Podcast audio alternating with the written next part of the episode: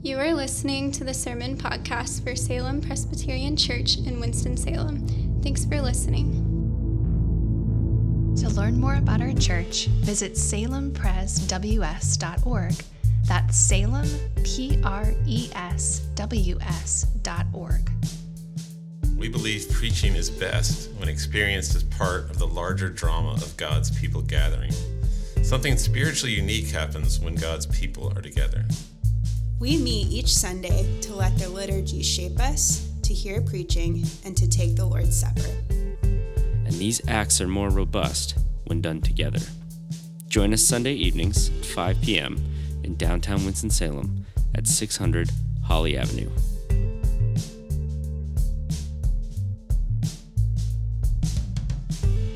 Our scripture reading tonight is from Acts 5, verses 1 through 11. If you want to take a minute and find it.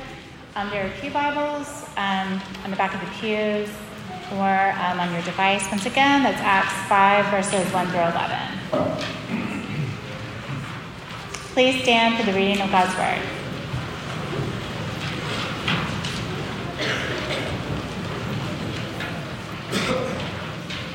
But a man named Ananias, with his wife Sapphira, sold a piece of property. And with his wife's knowledge, he kept back for himself some of the proceeds and brought only a part of it and laid it at the apostles' feet. But Peter said, Ananias, why has Satan filled your heart to lie to the Holy Spirit and to keep back for yourself part of the proceeds of the land? While it remained unsold, did it not remain your own? And after it was sold, was it not at your disposal? Why is it that you have contrived this deed in your heart? You have not lied to man, but to God. When Ananias heard these words, he fell down and breathed his last. And great fear came upon all who heard of it. The young men rose and wrapped him up and carried him out and buried him. After an interval of about 3 hours, his wife came in, not knowing what had happened. And Peter said to her, Tell me whether you sold the land for so much. And she said, Yes, for so much. But Peter said to her, How is it that you have agreed together to test the Spirit of the Lord?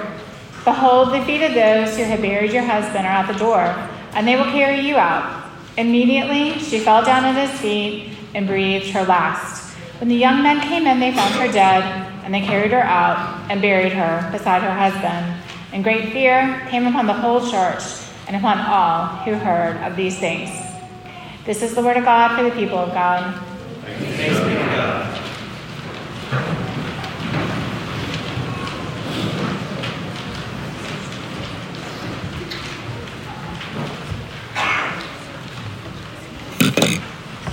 Well, we're looking at the book of Acts, and it's not really supposed to be the Acts of the Apostles, although people sometimes call it that. It's more like the Acts of the Ascended Lord, because the very beginning of the book of Acts, you have Jesus not only resurrected. People always think that the gospel is that he died and rose. It's not that. He died and rose and he ascended. So he's not walking around the earth as a resurrected man now. He is in a different dimension, if you will. If you think of us as a plane, then he's on the vertical dimension. We cannot geographically locate him. He is in the heavens, as the Bible calls him. And the heavens doesn't mean like up there and out of space. It means right around here and through some kind of thin membrane, like this other dimension that we can't see, where the spiritual realm occurs. So he is now reigning over the earth as the ascended Lord, and his church. When you think about the church, think about the definition of as the place where King Jesus is reigning. We are witnesses to the fact that he is reigning. And a witness means that we are showing this is how the king governs a type of people. So if you want to look at a sneak preview of the way things are going to be when he comes back, the church is how he governs his people. That's why it's so important that we reflect the ways of Jesus. In every way, especially with our money, which this passage is obviously about.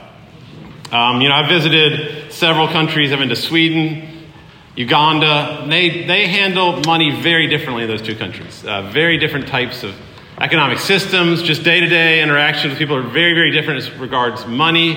And so you can tell something about the culture by the way they handle their money. And in the same way, we are like another country, if you will. We are aliens and strangers in this land we live in. No matter what country we're in, Christians have a different way of handling money.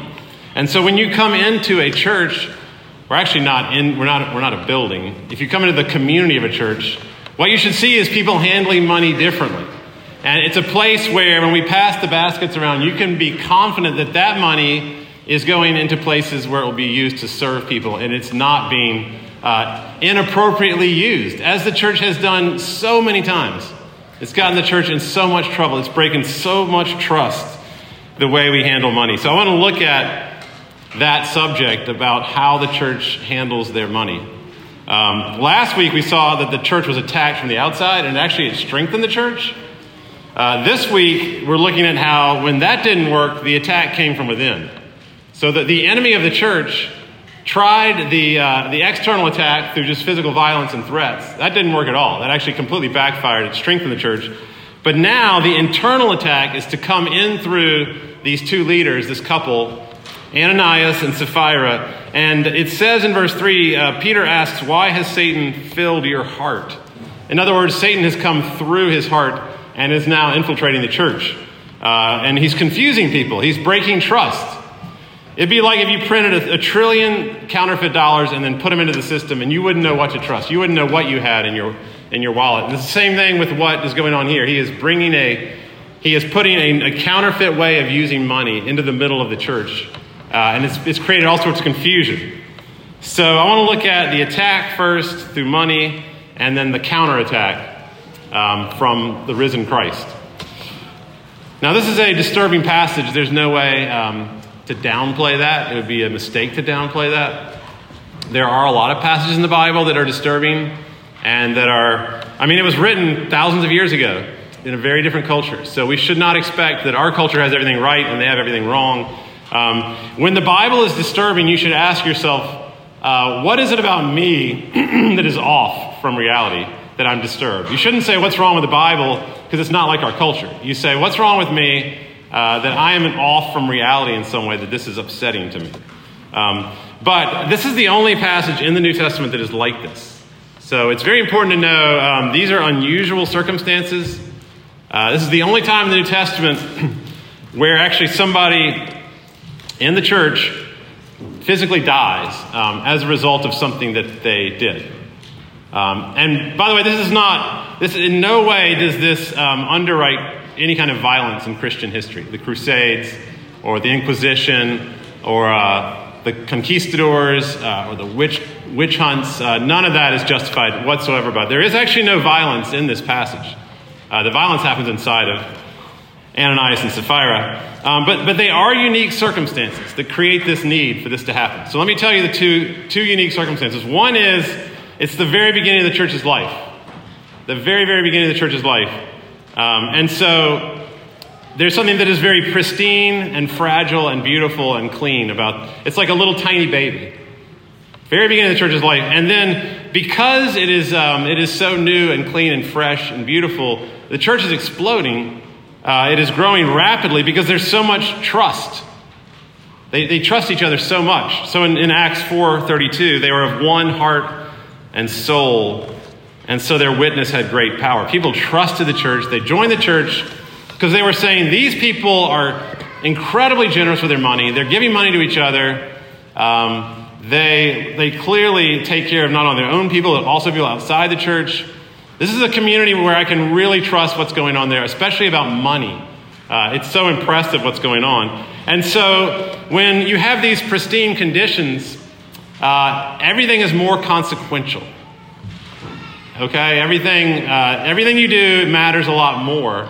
It's like the teacher on the first day of school. I was a teacher, and they always say, do not smile on the first day of class because you've got to make sure they know who's in charge, that you're the boss. And so it's very, very important that first day of class that you establish the ground rules. And so we're at the very beginning of the church, and these two leaders are conspiring to deceive the church. They're conspiring, premeditated, to deceive the church for their own gain, their own prestige.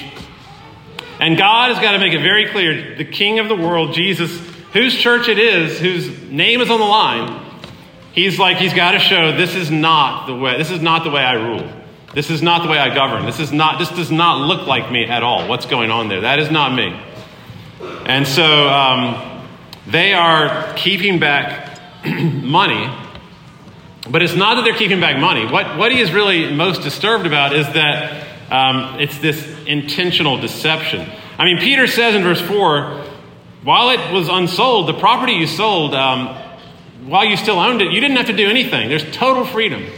Like there was no pressure from the church whatsoever to give anything away. Was it not at your disposal? Peter says. So there's nothing in the early church forced anyone. It was not communism. They were not forcing anyone to give anything. It's that these two, they agreed together, verse 9, to test the Holy Spirit. And the word test there means to see how much you can get away with. So like Israel in the wilderness tested Yahweh to see how much they could get away with. They didn't believe him. They didn't trust him. And these two, Ananias and Sapphira, they're saying to themselves, let's act like we are these prestigious leaders that let's be like the most generous people in the whole church. Let's outdo Barnabas and show how incredibly virtuous we are, but actually not really do that. And we'll hold back most of that money for ourselves, but we'll make it look like we're really, so we write a huge check in public, you know, a 10-foot tall check, and you bring it up to the church and your name is on it. And Ananias and Sapphira has given this huge amount of money away, but then actually they're holding back a ton of stuff. So it's premeditated, but not only that, probably even worse than the premeditated part is that they cover it up. When they are discovered, they cover it up. And that's where the church has really gotten into trouble. Peter graciously gives them a chance to confess and to be forgiven. And they would have been immediately forgiven if they had confessed. So Peter says in verse 8, tell me whether you sold the land for this amount of money. Let's say like $1 million. And they could have right there said, actually, I realize he probably knows because he's asking me that question. And so I'm going to go ahead and tell him, no, we sold it. We sold it for $1 million, but we actually only gave like 100,000 or something like that. So, but they lie. They say, yes, that's right. That's how much it was. And so that's what is so devastating to the church. It's not just sin or greed, and it's not just leaders sinning and being greedy, and it's not even just leaders sinning and covering it up. It's that they are sinning, they're leaders, they're covering up, and it's money. Which there's something just so visceral about money. It's so close to the heart. You can tell a lot about someone's heart by looking at their checkbook. A lot. I mean, it tells you what someone really believes about reality. That's why our budget is so important as a church. It tells you so much about the mission of this church and what we value that when you look at that budget, which, by the way, is open to everybody. Anybody can look at that budget. So, you know, money has caused, like I keep saying, it's just an incredible amount of distrust. When I was growing up, it was the PTL Club, the 700 Club, Jimmy Swaggart, Pat Robertson, all these people who were asking for money. But really, they were just lining their pocketbooks. And you could tell by the way they were dressed that they were making a ton of money. All the money was not going to the things they were saying it was going to. It was going to all these other things.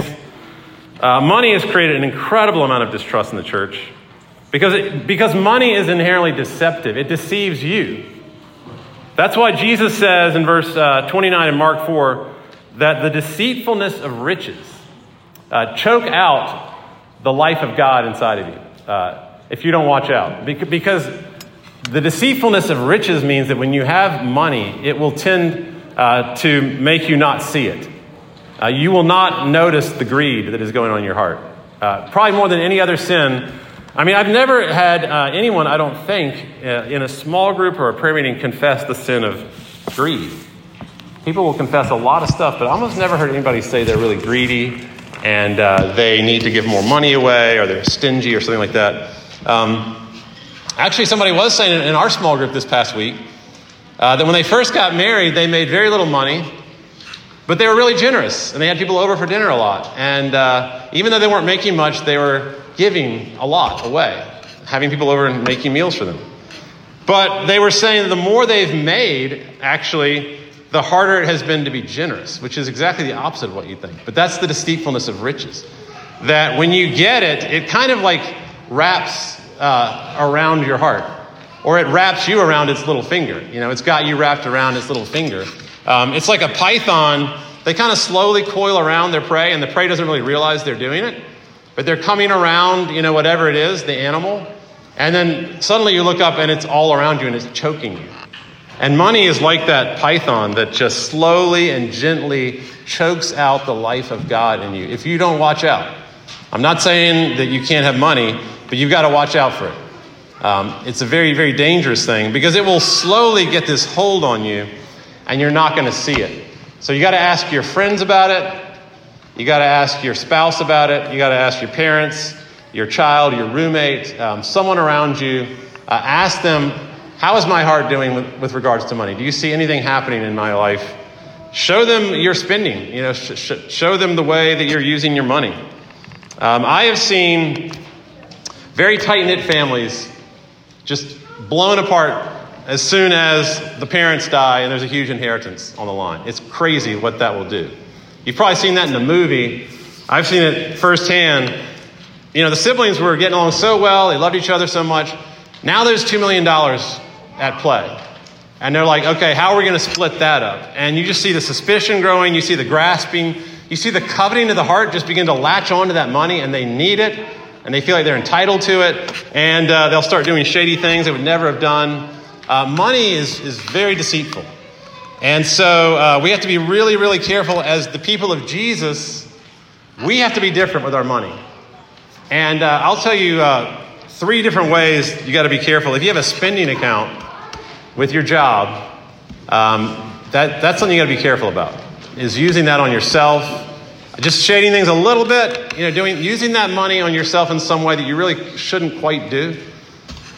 Spending accounts, taxes are really, really, really tricky because it's so easy to want to take money because it's the government and they're the bad guys. And so why would we want to give money to the government? And so you can so easily try to, I mean, you should use all the tax breaks you can, but that's why they're there. But be really careful about being shady with taxes.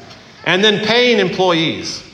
I heard somebody say that if Christian people in business would just pay their employees well, that would be more important than all of the poverty relief in the whole world.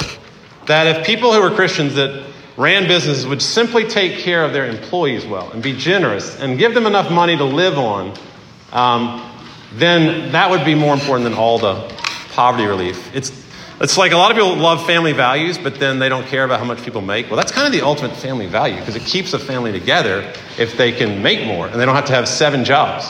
So those are ways that you've got to be really, really careful about money. And as a church, as somewhat like a church with a budget, so we have a budget in our church because you give money away generously to the church. And I would say we have a very high level of trust right now.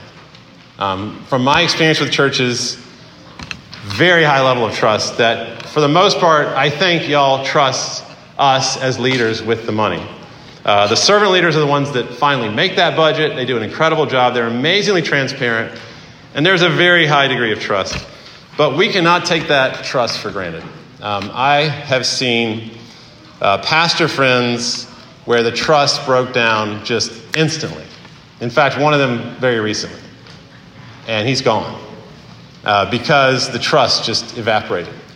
And money is probably the most easy way for that to happen. So we've got to be really, really careful about the way that we present budgets to you. And you should ask questions about those things to us. If you have any question ever, please let us know. There's a pastor in Charlotte that was found to have a $1,700,000 house. So he had a housing allowance to cover, protected from the government. You know, taxes. Pastors don't pay taxes on their housing allowance. If you didn't know that, this person had an almost $2 million house, and it was not being no taxes on that at all, and had a Lamborghini, and that like broke a lot of trust, understandably, in that church. And so if you notice anything that we're doing that seems deceptive or shady, please let us know, because that is the great internal attack of the enemy, is to break trust, and money breaks trust. So that's the first point. Now, what does the king do about it? And this is where it's kind of challenging. First of all, through the mouth of Peter. This is Jesus really speaking through Peter, because Jesus is the king of the church, not Peter. He's just an ambassador.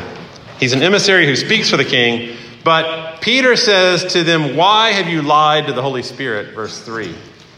And it literally means, why have you falsified the Spirit's presence among us?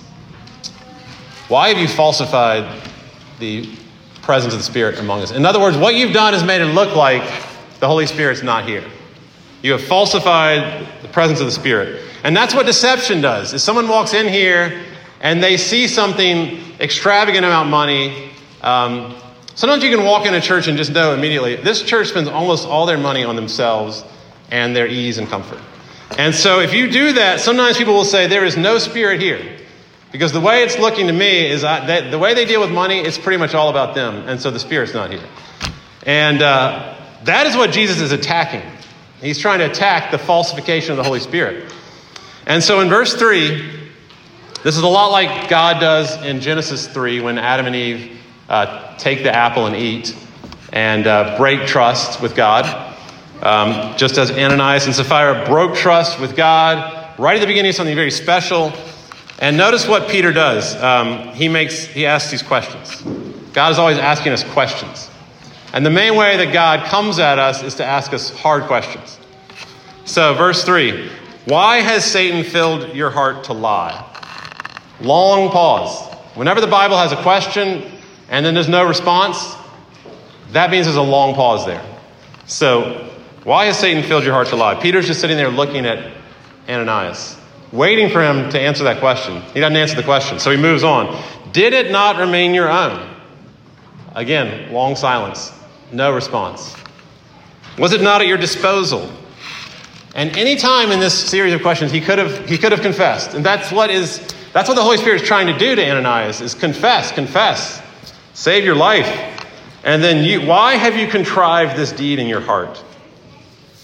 So chance after chance to repent, but he doesn't. So then eventually it's like the sun breaks through, at noon in a tropical desert. I was in Cabo, Mexico one time in the tropics, and the sun was so powerful that you literally don't want to be outside at noon at all. And this is like the sun just pierces through right into the heart of Ananias.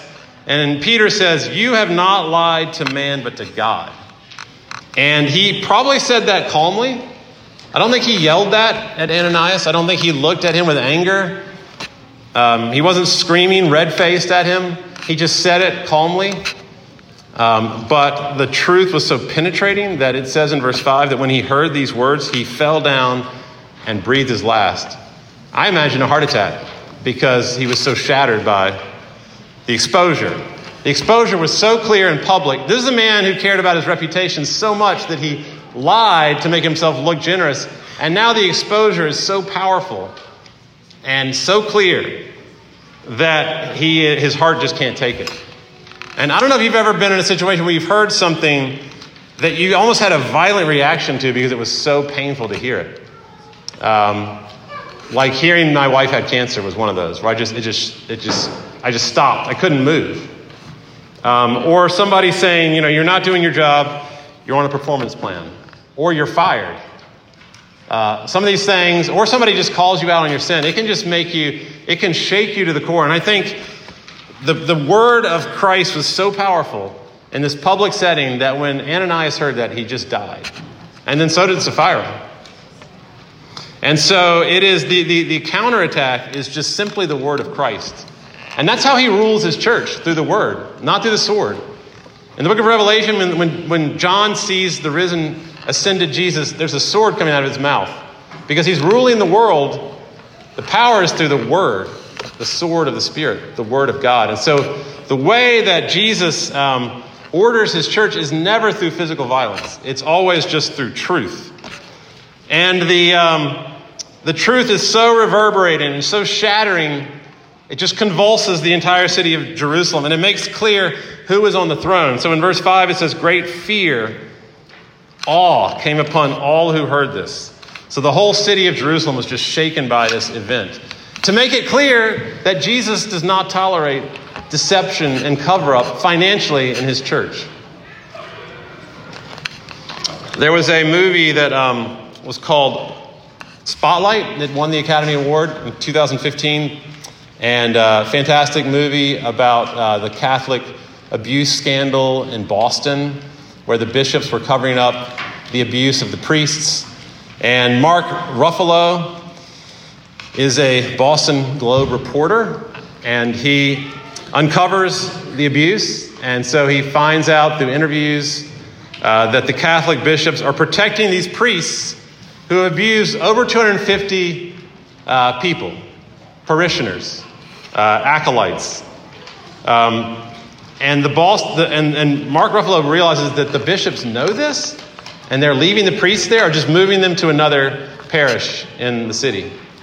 And as he discovers more and more, as the spotlight grows, his anger just grows. And he does he's a good actor at expressing anger. If you've ever seen Dark Waters, it's the same thing in that movie. He's a really good actor at expressing that righteous anger. And when the story is published at the end of the movie, and it is exposed, you're not angry at the Boston Globe. You're not upset that the priests are being shaken and losing their job and losing everything. You're glad. You're glad because it was so destructive, and the anger and the exposure is protective. So you're rooting for it, and you should be doing the same thing when Jesus protects his church from these kind of cover-ups and scandals. He cares so much more than the Boston Globe does about his people and about their well-being, and he grieves more for them, and he hates the abuse more. So it's a frightening story, but it is about the king's protection of his church, and really of the witness to the people of Jerusalem, because he wants the people of Jerusalem to know the way that he reigns with money, which is, you can trust me, I'm generous.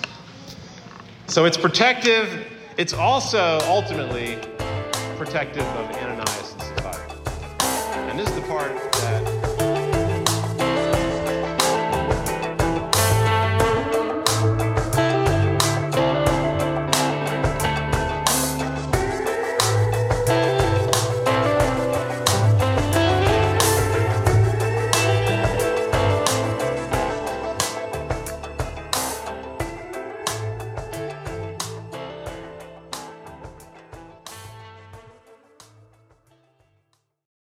Remember, we love you rascals.